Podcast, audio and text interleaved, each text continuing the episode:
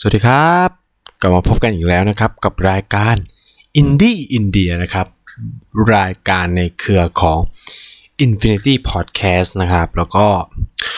พบกับไนท์เช่นเคยนะครับ ผู้เป็นเจ้าของรายการนี้นะฮะเอ่อสำหรับเทปนี้เนี่ยเสียงก็จะแปลกๆนิดนึงฮะ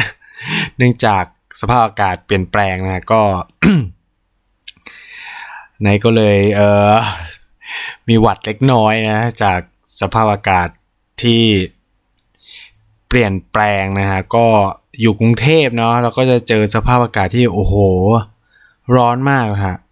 แล้วในช่วงอาทิตย์ที่ผ่านมานี่ก็ฝนตกเข้าไปอีกเนาะมันก็ทำให้เขาเรียกว่าอะไรหลาย ๆ คนอาจจะเกิดสภาวะแบบนั้นคือ ปรับตัวกับ สภาพอากาศไม่ได้แล้วก็ล้มป่วยไปนะครับ ก็สำหรับใครที่เป็นหวัดหรือเป็นไข้อยู่ก็ขอให้หายนะครับ ก็รวมถึงตัวเองด้วยนะครับ ก็อยากหายไวแต่ก็นายก็ไม่อยากจะหยุดรายการนะก็อยากจะทำต่อไปนะก็สำหรับสัปดาห์นี้เราก็เลยมาเจอกันเนาะรอบก่อนเนี่ยเอ่อ นายก็ได้พูดคุยเกี่ยวกับเรื่องราวสถานการณ์ปัญหาในประเทศหนึ่งนั่นคือสีลังกานะฮะซึ่งเป็นเเขาเรียกว่าอะไรประเทศเพื่อนบ้านเนาะของอินเดียที่สำคัญมากนะใช้คำว่าคำสำคัญมากคือเรียกได้ว่าเป็นหลังบ้านของอินเดียเลยก็ว่าได้นะครับ ถึงแม้สีลังกาจะไม่ยอมรับแบบนั้นก็เถอะเนาะก็แต่อินเดียก็มองศรีลังกาเป็นเพื่อนบ้านที่สำคัญสำคัญมากๆนะครับ ก็ เป็นการเบรกนะขนบในการทำอินดี้อินเดียคือโดยการเล่าเรื่องอื่นนะที่ไม่ใช่ประเทศอินเดียเลยเนาะแต่สำหรับสัปดาห์นี้เดี๋ยวนายก็จะวกกลับมาเล่าเรื่องอินเดียอีกครั้งเนื่องจากแบบช่วงนี้รู้สึกว่าเพจตัวเองฮิตฮอตมากนะครับ หลังจากที่เขาเรียกว่าอะไรให้เวลากับมันอย่างจริงจังนะ ก็สำหรับใครที่ฟังรายการอินดี้อินเดียอยู่อาจจะยังไม่ทราบนะครับว่า ไนท์ทำเพจ Facebook ที่ชื่อว่าอินเดียเป็นประเทศวินเทจนะครับ แล้วก็อีกเพจหนึ่งเนี่ยก็ชื่อว่ากระแสเอเชียใต้นะครับ ซึ่ง 2 เพจเนี่ยจะไม่เหมือนกันนะครับ อินเดียเป็นประเทศวินเทจเหมือนกับเป็นบล็อกเกอร์ส่วนตัวของไนท์อยากจะโพสต์อยากจะเขียนอยากจะบ่นอะไรก็จะไปอยู่ในนั้นเกี่ยวกับเรื่องอินเดีย ส่วนกระแสเอเชียใต้เนี่ยจะเป็นช่องทางในการเขาเรียกว่าอะไรเขียนข้อมูลข่าวสารต่างๆเนาะเกี่ยวกับ ประเทศในกลุ่มเอเชียใต้ทั้งหลายนะฮะซึ่งก็รวมอินเดียด้วยช่วงหลังๆนี้ก็จะหนักอินเดียเยอะมากเลย เพราะว่าข่าวเรื่องอินเดียก็จะเป็นอะไรที่คนไทยสนใจมากนะครับ อีกอย่างหนึ่งก็มันไม่มีข่าวอะไรที่น่าสนใจมากนะครับ ในประเทศเอเชียใต้เท่าไหร่นะยกเว้นก็ในเรื่องที่ผ่านมาก็อย่างศรีลังกานะก็ทำให้ เพจกระแสเอเชียใต้เนี่ยก็จะหนักข่าวไปเชิงเกี่ยวกับอินเดียซะเยอะนะคะช่วงนี้ จริงๆเนี่ยก็พยายามหาใครหลายๆคนให้มาช่วยกันเขียนอยู่นะครับ ก็ทำเองมากๆก็ไม่ไหวนะสำหรับคำถามที่ว่าทำไมถึงมาทำเพจเนี่ยก็คงจะตอบไปในเทปเทปหนึ่งนะก็คืออยากมาเล่ามุมมองเกี่ยวกับความแบบวินเทจของอินเดียนะ มันก็ ทับศัพท์มากๆวินเทจก็คือแบบ ความเก่าแก่อะไรเงี้ยความทำอะไรเดิมๆของอินเดียทั้งที่โลกมันเปลี่ยนไปมากแล้ว เทคโนโลยีมันเปลี่ยนมากแล้ว แต่ว่าอินเดียก็ยังจะทำอะไรเดิมๆแบบนั้นอะตามสไตล์ของเขาอะไรเงี้ยมันก็เลยเป็นความวินเทจของอินเดียนะครับส่วนกระแสเอเชียใต้ในเป้าหมายง่ายๆเลยก็คือว่าไนหงุดหงิดนะ กับเขาเรียกว่าอะไรข่าวต่างประเทศของไทยที่มันไม่ค่อยมีข่าวเกี่ยวกับ ภูมิภาคเอเชียใต้เท่าไหร่นัก ทั้งที่เอเชียใต้เนี่ยใกล้กับอาเซียน ใกล้กับประเทศไทยมาก ๆ แต่เรากลับไม่ค่อยรู้ข่าวข่าวของภูมิภาคเพื่อนบ้านของเราเลย เรากลับไปรู้เรื่องของยุโรป รู้เรื่องของอเมริกา ซึ่งมันอยู่ไกลมากเลยเนาะนายก็เลยเอออยากทำขึ้นมาอย่างนั้นแหละก็ อันนี้ก็เป็นช่วงเรียกว่าอะไรประชาสัมพันธ์นะ เราก็จะเปิดรายการกันด้วยประชาสัมพันธ์นะครับ ก็เนาะอะไรล่ะ โฆษณาก็อย่างที่บอกอีดีเนี่ยมันก็เป็นแบบมันก็ไม่ค่อยมีนะ แต่ไงก็เราก็ต้องขอบคุณผู้สนับสนุน Infinity Podcast นะครับ อย่างผลิตภัณฑ์เอ็มไทยเนาะผลิตภัณฑ์เรียกว่าดูแลช่องปากดูแลสุขภาพที่เป็นออร์แกนิกแท้นะครับ อันนี้ก็ต้อง ประชาสัมพันธ์ให้เผื่อใครสนใจนี่เป็นการโฆษณาบอกเลยนะครับว่ามันเป็นการโฆษณาสินค้านะครับ เพราะว่าเอ็มไทยเนี่ยเป็นผลิตภัณฑ์เจ้าแรกนะที่เข้ามาสนับสนุนพอดแคสต์อย่าง Infinity Podcast นะครับ ก็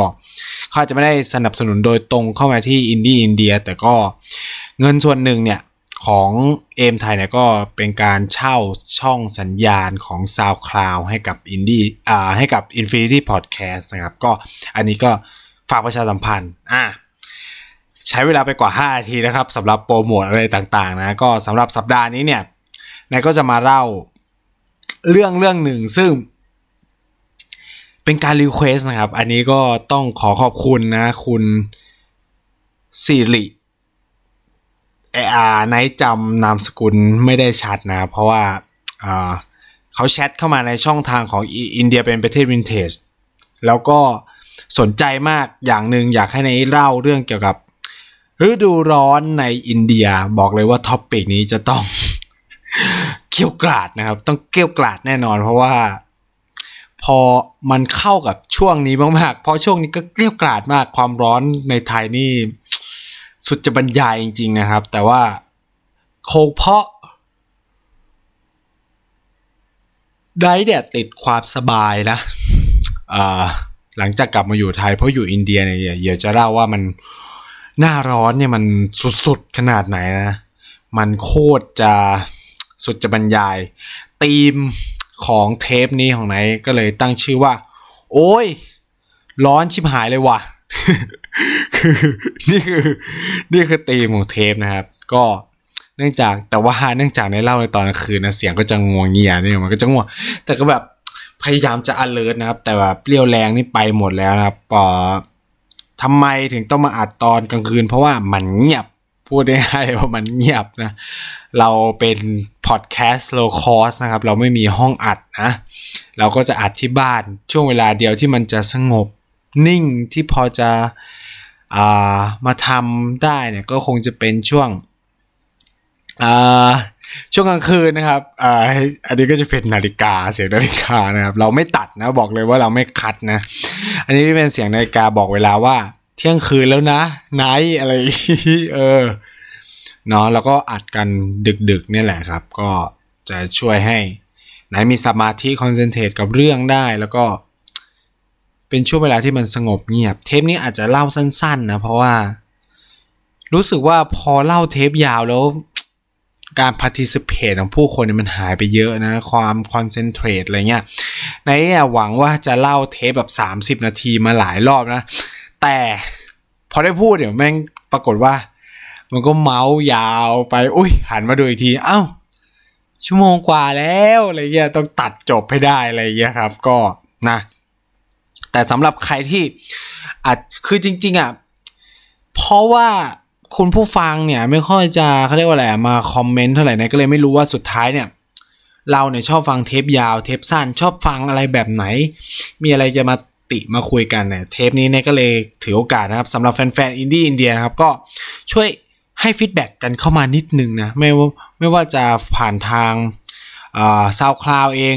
หรือจะเป็นผ่านทางเพจของไนท์ก็ได้อินเดียเป็นประเทศวินเทจเนี่ยช่วยให้ feedback หน่อยว่าสำหรับคุณผู้ฟังเนี่ยชอบฟังเทปยาวหรือเทปสั้นมากกว่ากันนะครับ ก็อันนี้ก็จะเป็นส่วนสำคัญเนาะในการประเมินตัวเองของไนท์ด้วยว่า เออ เราควรจะปรับตัวยังไงตามแนวทางของคนฟังนะว่าว่าจะเป็นไงอีกเรื่องเลยก็คือว่า อยากฟังเรื่องอะไรเนี่ย request เข้ามาได้นะครับ ถึงแม้ว่าตอนนี้เนี่ย เรื่องที่ request เข้ามานี่จะเยอะมากจนไนท์แบบถ้าจะเล่าไม่ทันนี่นี่ต่อจากเรื่องนี้เนี่ยยังมีอีกหลายเรื่องนะครับที่ในช่องทางแชทแต่ยังไงก็ตามเนี่ยไนท์ก็ยังอยากให้ request เข้ามาเยอะๆนะครับ เพราะว่าอย่างน้อยเนี่ยไนท์ก็จะได้เล่าเรื่องให้เหมาะกับคุณผู้ฟังนะ แล้วอีกส่วนเนื้อคือเรื่องที่นท์จะเล่าเนี่ยก็มัน มันสนองนี้ตัวเองเกินไปอะ อยากรู้ว่าเออคนอื่นอยากฟังอะไรมากกว่าอะไรเงี้ยครับคุณผู้ฟังอยากฟังอะไรเกี่ยวกับเรื่องอินเดียเนี่ยก็ถามกันเข้ามาได้นะส่วนหนึ่งเนี่ยที่นายเล่าแต่ละเทปเนี่ยมันเป็นคำถามที่คาใจใครหลาย ๆ คนนะครับที่เข้ามาแชทถามในเพจ หรือเข้ามาคอมเมนต์ในรูปต่างๆ ในเพจเนี่ยไนท์เขาพยายามกรุ๊ปแล้วก็เอามาเขาเรียกว่าอะไรเอามาเล่านะครับสำหรับเรื่องหน้าร้อนเนี่ยก็เป็นเรื่องที่มีคน request มานะครับชื่อคุณสิริ นะ แต่ผมผมไม่รู้ว่าเป็นอวตารหรืออะไรก็ถึงจะเป็นอวตารหรืออะไรก็ไม่เป็นไรนะครับ ก็ยินดีมาก ๆเลยที่เข้ามา request ให้กับเรานะครับ เพราะว่าอย่างน้อยเนี่ยก็จะมีเขาเรียกว่าเป็นการไม่เหมือนกับผู้คนเดียวอะเป็นการผู้คนเดียวมันก็แบบน่าเบื่อเนาะการที่แบบมีการทักกันเข้ามา มีการคุยเข้ามาเนี่ย มันทำให้นายรู้สึกว่า เออ เราไม่ได้พูดอยู่คนเดียวเรากำลัง เหมือนกับว่าสนทนาอยู่กับใครบางคนนะ เหมือนกับคุยกับคุณผู้ฟังอยู่อะไรเงี้ยเพราะว่าช่วงหลังเนี่ยนมีอาการบางอย่างนะ รู้สึกว่า เบื่อกับการเล่าคนเดียวอะไรประมาณนี้ครับ ก็นี่ก็แบบเฟ้นหาคนที่จะมาคุยด้วยเยอะแยะมากมาย คือมันเป็นการการคุยหนึ่งทางเนี่ยมันเป็นอะไรที่เอาง่ายว่ามันต้องจินตนาการตัวเองสูงมากนะครับ ว่าอย่างอย่างการจัดเทปอยู่ตอนนี้ก็คือต้องจินตนาการว่าเฮ้ยเราสื่อสารอะไรออกไปวะ แล้วก็แบบ คนฟังเนี่ย สมมุติเราเป็นคนฟังเนี่ย เราได้ยินอะไรอยู่ ตอนนี้ก็คือรู้สึกว่าตัวเองเวิร์นมากๆนะครับ ก็การมีเขาเรียกว่าอะไรการมีคู่สนทนาเนี่ยมันจะช่วยนะครับ ซึ่งการที่แฟนๆรายการเนี่ยครับก็ส่งส่งคำถามส่งเขาเรียกคอมเมนต์เข้ามาเนี่ยก็จะช่วยให้ไหนเนี่ยได้มาตอบในเทปต่อต่อไปต่อต่อไปมันก็จะได้ดูเหมือนว่าเออเราไม่ได้คุยอยู่คนเดียวนะครับสำหรับเราก็ เกินมาซะยาวนานเป็นสิบนาทีเนาะก็หลายคนอาจจะคงเบื่อแล้วเฮ้ยทำไมช่วงนี้ในเกินเยอะจังวะอะไรเงี้ยก็มันเป็นการเขาเรียกว่าเป็นการคูลดาวตัวเองก่อนนะก่อนที่จะเข้ามาเรื่องที่มันจะอ่าเกลี้ยกล่อมอย่างที่แฟนๆ รายการหลาย ๆ รายการคงจะรู้ว่า Infinity Podcast เนี่ยมันมีความน่าสนใจกว่าพอดแคสต์อื่นอย่างหนึ่งคือ มันเป็นพอดแคสต์แบบสับเพเหระ แล้วก็เป็น entertainment ใช้คำนี้ว่าเป็น entertainment คือ คือพอดแคสต์เจ้าอื่นนะมันจะออกแนวสาระซะเยอะเนาะไม่ว่าจะเป็นเรื่องการเงินการเมืองหรืออะไรเงี้ยแต่เหมือนกับพื้นที่ของ Infinity Podcast เนี่ยจะเป็นพอดแคสต์ที่สาระบ้างไร้สาระบ้างบันเทิงซะเยอะเนี่ยเห็นได้จากรายการ Indie India นะครับว่าเป็นรายการเขาเรียกว่าอะไรโคตรจะไม่ค่อยมีสาระอะไรเลยนะครับ ที่พูดเรื่องอินเดีย ไม่น่าเชื่อ แล้วก็แบบมีคนฟังเยอะมากนะครับ ซึ่งมันก็เป็นเขาเรียกว่าเป็น เป็นเขาเรียกว่าเป็นเป้าหมายของนายอยู่แล้วว่า เราอยากมาเบรกเพื่ออยากมาทำ ผ่อนคลายให้กับแฟนๆรายการนะถึงแม้ช่วงหลังๆเนี่ยนายจะหนักเนื้อหามากนะครับ หลังจากที่ไว้ฟัง The Pop Lover ไปเมื่อเทปที่แล้วเนี่ยเออก็ทำให้ฉุกคิดว่าเฮ้ยเรากำลังลืมตัวตนของ Infinity Podcast ไปว่าคือเราคือสื่อบันเทิงนะ คือการที่เราไปสาระเยอะมากมันอาจจะไม่ดีเท่าไหร่นะครับ แต่ว่าสิ่งที่จะพยายามทำก็คือทำยังไงให้เนื้อหาสาระเนี่ยเป็น เป็นความบันเทิงได้ ความใฝ่ฝันของไนท์เนี่ยไนท์อยากทำรายการเหมือนกับรายการฝรั่งชื่อที่ชื่อว่า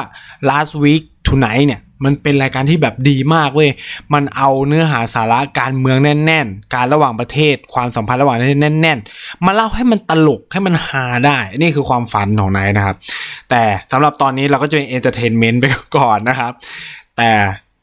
ยังไงก็ตามเนี่ย แต่เยอะมากตอนนี้ใช้คำว่าแต่เยอะมากครับ เริ่มเริ่มจับตัวเองได้แล้ว ก็ขอโทษด้วยถ้าใช้ถ้าใช้คำเชื่อมเยอะเกินไปนะ ตอนนี้เราก็เลยจะมาเล่าเรื่องหน้าร้อนของอินเดีย โดยที่มีสาระแล้วก็ เป็น entertainment ไปด้วยนะ จริง ๆ ถ้ามันมีหลายคนเนี่ยไนท์จะ entertainment ได้เยอะมากนะครับ คือใครหลายคนถ้าไปฟังรายการ The Pop Lover ที่ไนท์ไปออกเนี่ย ก็จะรู้ว่าเอาจริงๆไนท์เป็นคนตลกมากๆนะ แล้วก็ไม่ค่อยซีเรียสขนาดนี้อะไรเงี้ย พอมันเล่าคนเดียวแล้วแบบไม่รู้จะคือมันเล่าตัวเองมันก็ไม่หาเข้าใจว่า คือมันไม่รู้จะทำยังไงให้ตัวเองตลก อะ เอาอย่างนี้แล้วกันนะครับ ก็เข้าเรื่องนะสำหรับฤดูร้อนในอินเดียเนี่ยต้องบอกกันว่า มันจะแตกต่างกันไปในแต่ละพื้นที่ของอินเดีย ซึ่งถ้าถามว่าหน้าร้อนอินเดียเนี่ยเข้าจริง ๆ จังๆในช่วงไหนนะครับ ก็อาจจะเป็นช่วงปลายมีนาเนี่ยจะเริ่มเข้าหน้าร้อนแล้ว จนถึงช่วงสิ้นเดือนเอ่อกลางเดือนมิถุนาเนี่ยก็จะเป็นเข้าหน้าฝนแบบจริง ๆ จังๆ ฉะนั้นเนี่ยหน้าร้อนเนี่ยก็จะกินระยะเวลาประมาณ 3 เดือนนะสามถึง3เดือน เพราะว่าอินเดียเนี่ย ในหลายพื้นที่นะครับก็จะมีถึง 4 ฤดูกาลนะก็จะเป็นหน้าร้อนหน้าหนาวฤดูใบไม้ผลิใบไม้ร่วงนะเหมือนฝรั่ง แต่ว่าถ้าอย่างทางใต้เนี่ยก็จะไม่มีหนาวอะก็จะเป็นแบบร้อนร้อนชื้นเนาะแล้วก็ฝนเลย หน้าหนาวเขาก็จะไม่ได้หนาวมากขนาดนั้นนะครับก็แต่ก็อากาศดีนะใช่ว่าอากาศดีกว่าบ้านเรา เพราะว่าถ้าดูในแมปเนาะในแผนที่เนี่ยมันก็จะดูดูเห็นว่าอินเดียเนี่ยสูงกว่าบ้านเรานิดนิดนึงอะ นะหน้าร้อนเนี่ยสำหรับไนท์เนี่ยนายก็จะเล่าหน้าร้อนเฉพาะที่เดลีแล้วกัน เพราะว่าเคยอยู่เดลีนะเอ่อถ้าใครอ่านหนังสือที่ชื่อว่าอย่าด่าอินเดียไปแล้วเนี่ยก็จะพอเห็นภาพคร่าวๆแล้วครับว่า หน้าร้อนของอินเดียเนี่ยมันจะหน้าตาเป็นยังไงนะครับ แต่นายก็จะขอเล่าประสบการณ์ทวนซ้ำของตัวเองนะสำหรับชื่ออะไรชื่อรายการ ตอนนี้ที่ชื่อว่า โอ้ยร้อนชิบหายเลยโว้ยเนี่ย มันเป็นอย่างนั้นจริง ๆนะครับ มันเป็นคำอุทานนี่โอ้ยร้อนชิบหายเลย จริง ๆ มันต้องอุทานหนักกว่านี้อีกอะ่ะ คืออินเดียเนี่ย โดยเฉพาะเดลีเนี่ยครับ มันเป็นแหล่งที่ใครหลายคนขึ้นชื่อว่านี่คือความหารุโหดทางด้าน สภาพอากาศนะ ถามว่ายังไงนะ ในช่วงด้าดาวของอินเดียเนี่ย โดยเฉพาะเฉพาะในนิวเดลีเนี่ยหลายคนคงจะไม่ทราบว่านะครับนิวเดลีเนี่ยถ้าโดยเฉพาะในมหาลัยไหนเนี่ย มันจะมีช่วงช่วงหนึ่งที่แบบแตะเกือบศูนย์องศาเลยนะ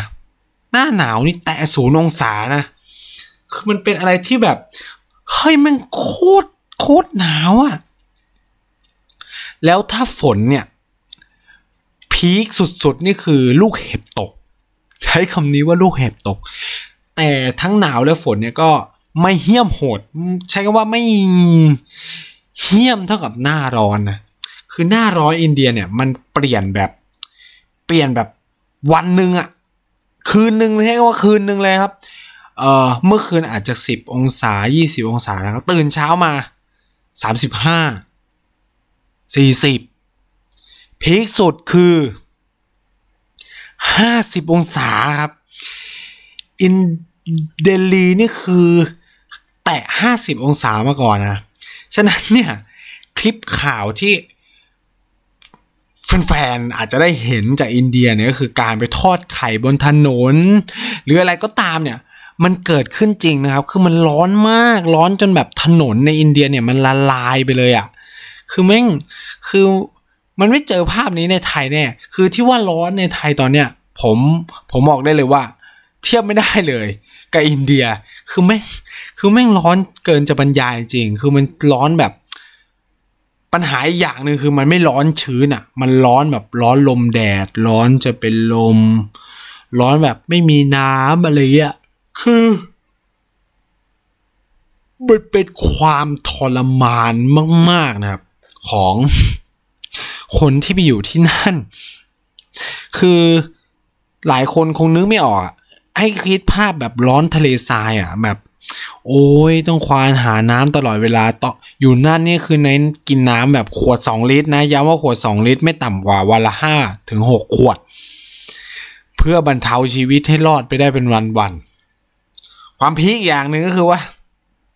ไม่มีแอร์ครับ หอไหนไม่มีแอร์คือ ระบบการทำความเย็นของอินเดียเนี่ยมันเป็นความเหี้ยมหรือโหดหลาย ๆ สิ่ง คือใครอยู่ในไทยโดยที่ไม่ได้ไปสัมผัสหน้าร้อนอินเดียก็จะแบบนึกภาพไม่ออกนะ เพราะว่าเวลาเราไปเที่ยวอินเดียเนี่ยเราก็จะไปหน้าหนาวเพราะมันเป็นไฮซีซั่นเนาะ คือระบบการทำความเย็นของอินเดียนี่มันเหี้ยมมากนะ ตู้เย็นก็ยังไม่ดีอะ่ะ ฉะนั้นเนี่ยไปอินเดียก็จะหาน้ำเย็นกินค่อนข้างยาก น้ำเย็นส่วนใหญ่ก็จะมาจากการแช่ในถังน้ำแข็ง เข้าใจปะมันจะไม่แช่ในตู้เย็น เพราะตู้เย็นที่นี่มันแบบ ไม่ดีอะใช่ว่ามันไม่ดีเลยนะครับ การทำความเย็นแย่มากแอร์นี่ก็ยังไม่เป็นเป็นที่แพร่หลายเพราะอะไรนะอ่าถ้านายจะให้เป็นข้อมูลก็คือว่ากระแสไฟฟ้าของอินเดียเนี่ยยังไม่ไม่รองรับพีคเขาเรียกว่าการใช้ไฟฟ้าสูงสุดเนี่ยของอินเดียได้นะโดยเฉพาะเมืองหลวงเองเมืองใหญ่เองเนี่ยก็ยังรับไม่ได้นะ ฉะนั้นเนี่ย สิ่งที่มันเกิดขึ้นก็คือว่า พอมันร้อนใช่ไหมทุกคนก็จะเปิดทุกอย่างที่ตัวเองมีเพื่อบรรเทาความร้อนของตัวเองไม่ว่าจะเป็นพัดลมนะแอร์เนี่ยก็จะมีอยู่ในเฉพาะบ้านคนรวยใช้คำนี้เลย คนชั้นกลางก็จะมีสิ่งที่เรียกว่า cooler cooler เนี่ยคือ พัดลมไอน้ำประเภทหนึ่งของอินเดีย ซึ่งมันดีมาก แต่ไนท์ไม่ได้มีโอกาสใช้บอกไว้ก่อนเลย cooler นี่คือประเสริฐเลิศเลอเลยอ่าส่วนชนชั้นล่างชนชั้นกรรมชีพแบบเราเราอย่างไนเนี่ยก็จะได้แค่พัดลมแล้วก็จะมีพัดลมเพดานอันหนึ่งนะซึ่งไม่ช่วยเฮียอะไรเลยบอกเลย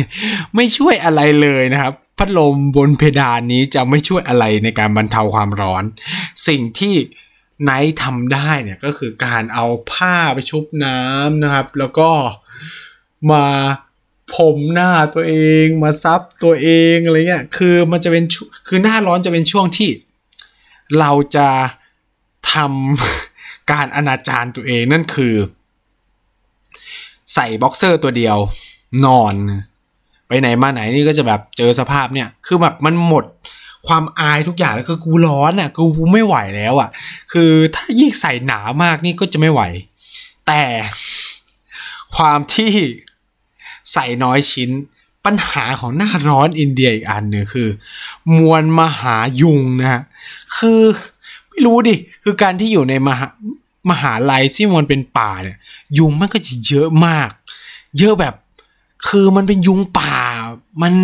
ไม่เกรงกลัวต่อซอฟเฟลที่เราเอามาจากเมืองไทย ไม่ว่าจะชนิดครีม ชนิดฉีด หรือแม้แต่อ่า ชนิดที่มันเป็นพักก๊อตเรามาทา คือมันไม่ช่วยเฮียอะไรเลย คือคือวินาทีนั้นคือแบบยุงแบบเพี้ยมาก คือแบบเยอะมากคือแบบ มันไม่สนใจเลยนะ สมมตินั่งคุยกันกับเพื่อน มันมาตอมโดยที่แบบเฮ้ยกูนั่งอยู่ตรงนี้นะกูมองมึงอยู่กูจ้องมึงอยู่นะคือมึงคือมึงบังอาจมาก มึงมาอาจมากัดกูมากคือ คือแบบอะไรวะ คือแบบ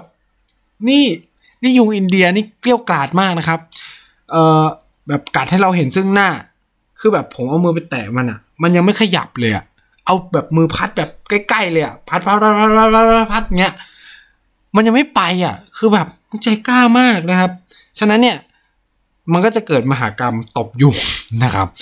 คือตบจนแบบนับได้เป็นกองกองอะ คิดสภาพว่ายุงอินเดียมันร้ายกาจมากนะครับ ฉะนั้นเนี่ย ใครไปอยู่ในช่วงหน้าร้อนนี่ นี่เป็นสิ่งที่ต้องระวังเด้อ บอกไว้ก่อนเลยนะครับ แล้วสิ่งที่เกิดขึ้นคือเราก็ต้องต้องใช้มุ้งนะครับแล้วปัญหาคือห้องไหนมีมุ้งอันเดียวนะก็เสียสละให้ไม่เชิงเสียสละหรอก การได้มุ้งไม่ใช่ลาบประเสริฐนะครับบอกไว้เลย เพราะว่าการมีมุ้งก็เท่ากับว่าโอเคนะหนีออกจากยุงได้แต่สิ่งที่เกิดขึ้นคือ มุ้งมันทึบ ฉะนั้นเนี่ยลมก็ไม่เข้า เออ มันก็ต้องแลกกัน การอยู่ในมุ้งเนี่ยมันเหมือนเตาอบอะคิดไม่คิดอะไรไม่ออกคือให้คิดสภาพ พัดลมแอร์ที่เป่าใส่หน้าเรา แต่ว่านี่มันเป็นพัดลมแอร์ของห้างสรรพสินค้าขนาดใหญ่ คือถ้าใครเคยไปเดินข้างๆห้างที่มันเป็นแบบที่ที่ลมแอร์พัดอะ นั่นแหละครับ คิดสภาพอากาศร้อนของเมืองไทยแล้วคุณไปยืนจ่ออยู่ตรงนั้นตลอดเวลา นี่คือภาพที่เห็นชัดมาก และสิ่งเหล่านี้ถูกบรรยายอยู่ในยาดาอินเดียนะครับ หนังสือที่โคตรดี อันนี้ขอประชาสัมพันธ์นะให้ให้ให้เขานะคือไม่ได้เงินไม่ได้อะไรแต่อ่านแล้วรู้สึกดีมากบรรยายบรรยากาศของอินเดียเนี่ยคือหน้าร้อนของอินเดียมันคือแบบนั้นเลย มันคือการที่ ไม่ว่าจะเอาลมเย็นจากไหนมาพัดเนี่ย แม่งก็จะร้อนให้กับคุณได้ตลอดเวลา มันคือการเอาพัดลมเขาเรียกว่า พัดลมแอร์มาจ่อหน้าเราอยู่ตลอดเวลานะครับ แล้วในช่วงกลางคืนเนี่ยแม่งพีคเพราะแม่งมียุงด้วยอะคือมันเป็นความทรมานแบบสาหัสสากันนะของของช่วงเวลานั้นเนี่ย คือไนท์เนี่ยมีปณิธานตอนไปเรียน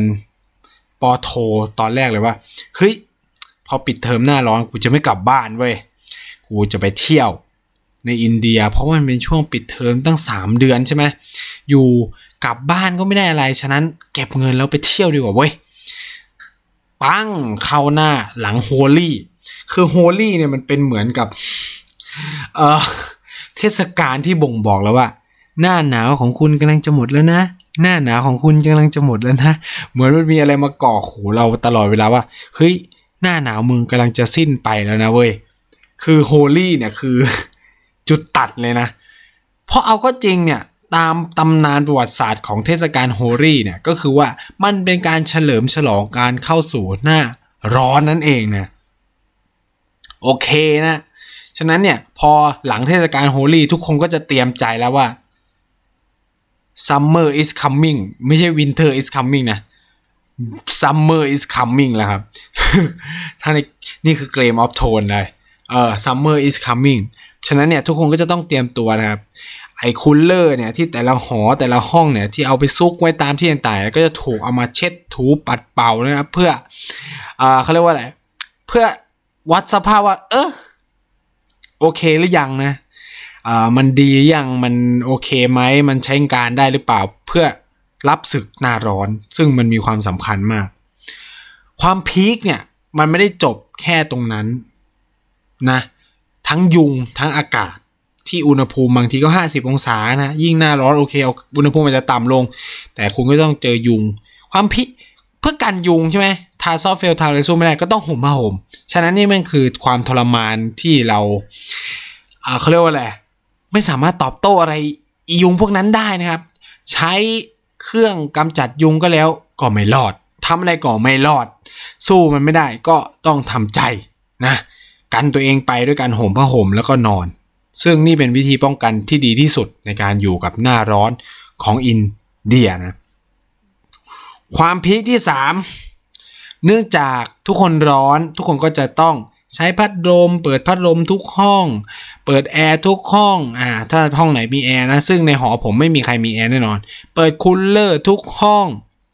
ฉะนั้นสิ่งที่เกิดขึ้นคือ การใช้ไฟฟ้าก็พุ่ง ปริ๊ดปริ๊ดปริ๊ดปริ๊ดปริ๊ดปริ๊ดใช่ไหมแต่ศักยภาพในการผลิตไฟฟ้าของเดลีเนี่ยมันต่ำมากนะมันก็ใช้ใช้โรงไฟฟ้าถ่านหินเนาะมันไม่มีโรงไฟฟ้าของตัวเองใช่ไหมมันก็ต้องนำเข้าจากข้างนอก ที่เกิดขึ้นคือไฟดับจ้า แล้วแล้วไฟดับเนี่ยไม่ได้ดับแค่ชั่วโมงเดียว ไม่ได้ดับแค่สองชั่วโมง แต่ดับตั้งแต่สี่ทุ่มจนถึง หกโมงเช้า คือแม่งกาให้กูไม่ได้นอนเลย คือ แล้วคุณก็จะต้องตาค้างภาวนา คือไปอยู่นั่นเนี่ย ต้องโคตรทำใจให้สงบอะถ้าเจอแบบไฟดับปุ๊บ มันดับฟึบ คือถ้าใครหลับหลังจากไฟดับ มึงสวยแล้ว บอกได้เลยว่า มึงสวยแล้ว คือ มึงจะ ไม่สามารถหลับได้อีก จนกว่ามันจะสว่างจนกว่าไฟจะมา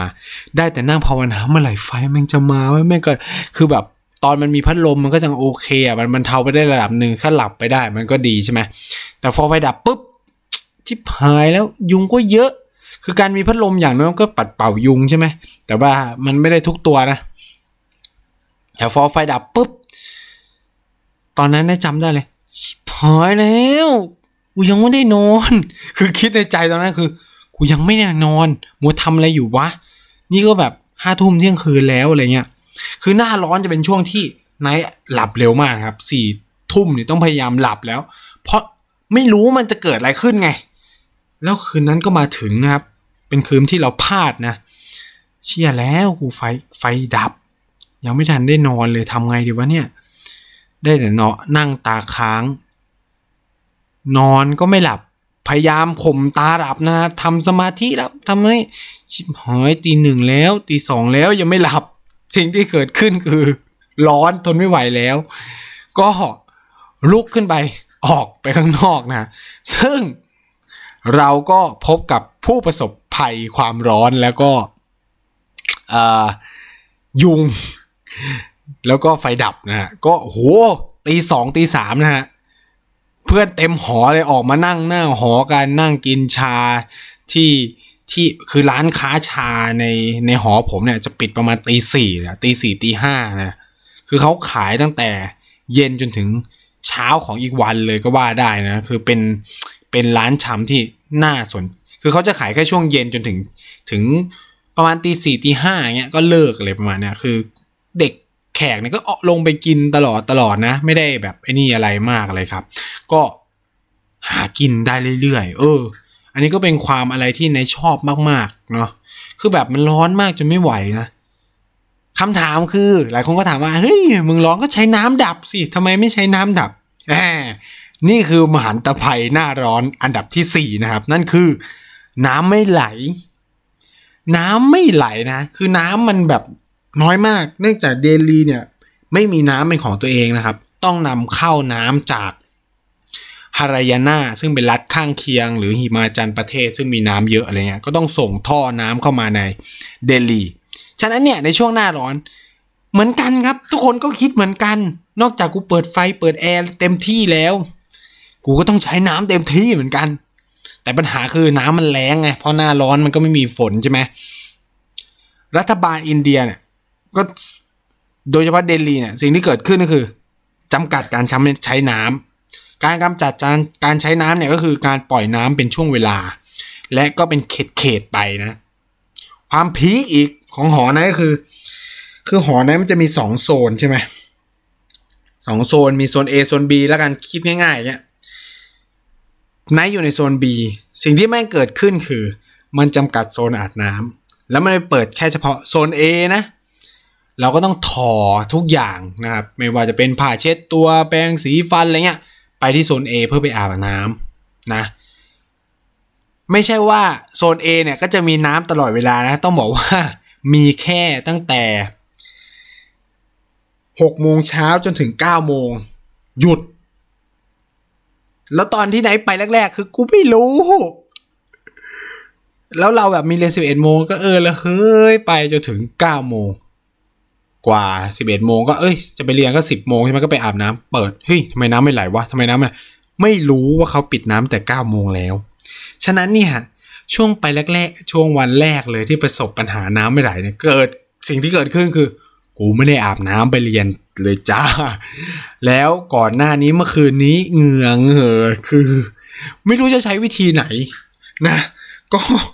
ก็ต้องทนทุกทรมานไป ความพีคของน้ำไม่ไหลคือ มันไม่ไหลช่วงกลางวันไง แล้วการถ่ายหนักถ่ายเบาถ่ายอะไรของเรา มันก็จะไม่ใช่ไนนะ ต้องใช้คำว่าเพื่อนร่วมหอสิ่งที่เกิดขึ้นคือ เราก็จะเจอกองอะไรก็ไม่รู้ อยู่ในโถส้วมนะครับ โดยที่มันไม่ถูกชำระล้าง เพราะว่าคิดว่า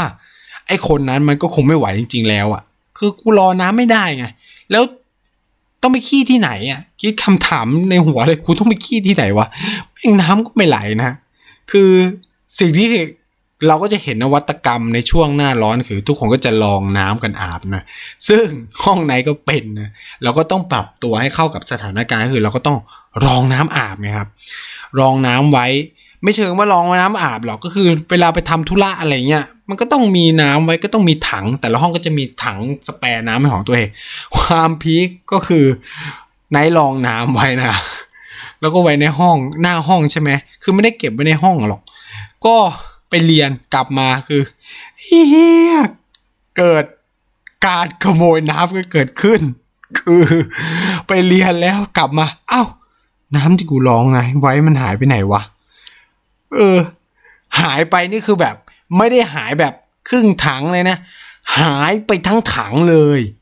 กลับมาเหลือแค่มีแบบวางอยู่ถังเปล่าๆไว้เป็นอนุสรณ์สถานให้กับเรา โดยที่ไม่ได้มีการบอกกล่าวว่า ใครเป็นคนเอาไป ไอ้ชั่วอะไรเงี้แล้วคือแบบตอนนั้นกลับมาแบบด้วยความปวดท้องมากด้วย ความพีคคือ น้ำไม่ไม่ไหลแล้วกูจะทำยังไงวะสิ่งที่ เราก็ต้องทำเราก็ต้องเป็นแขกนะครับ อันนี้เป็นการ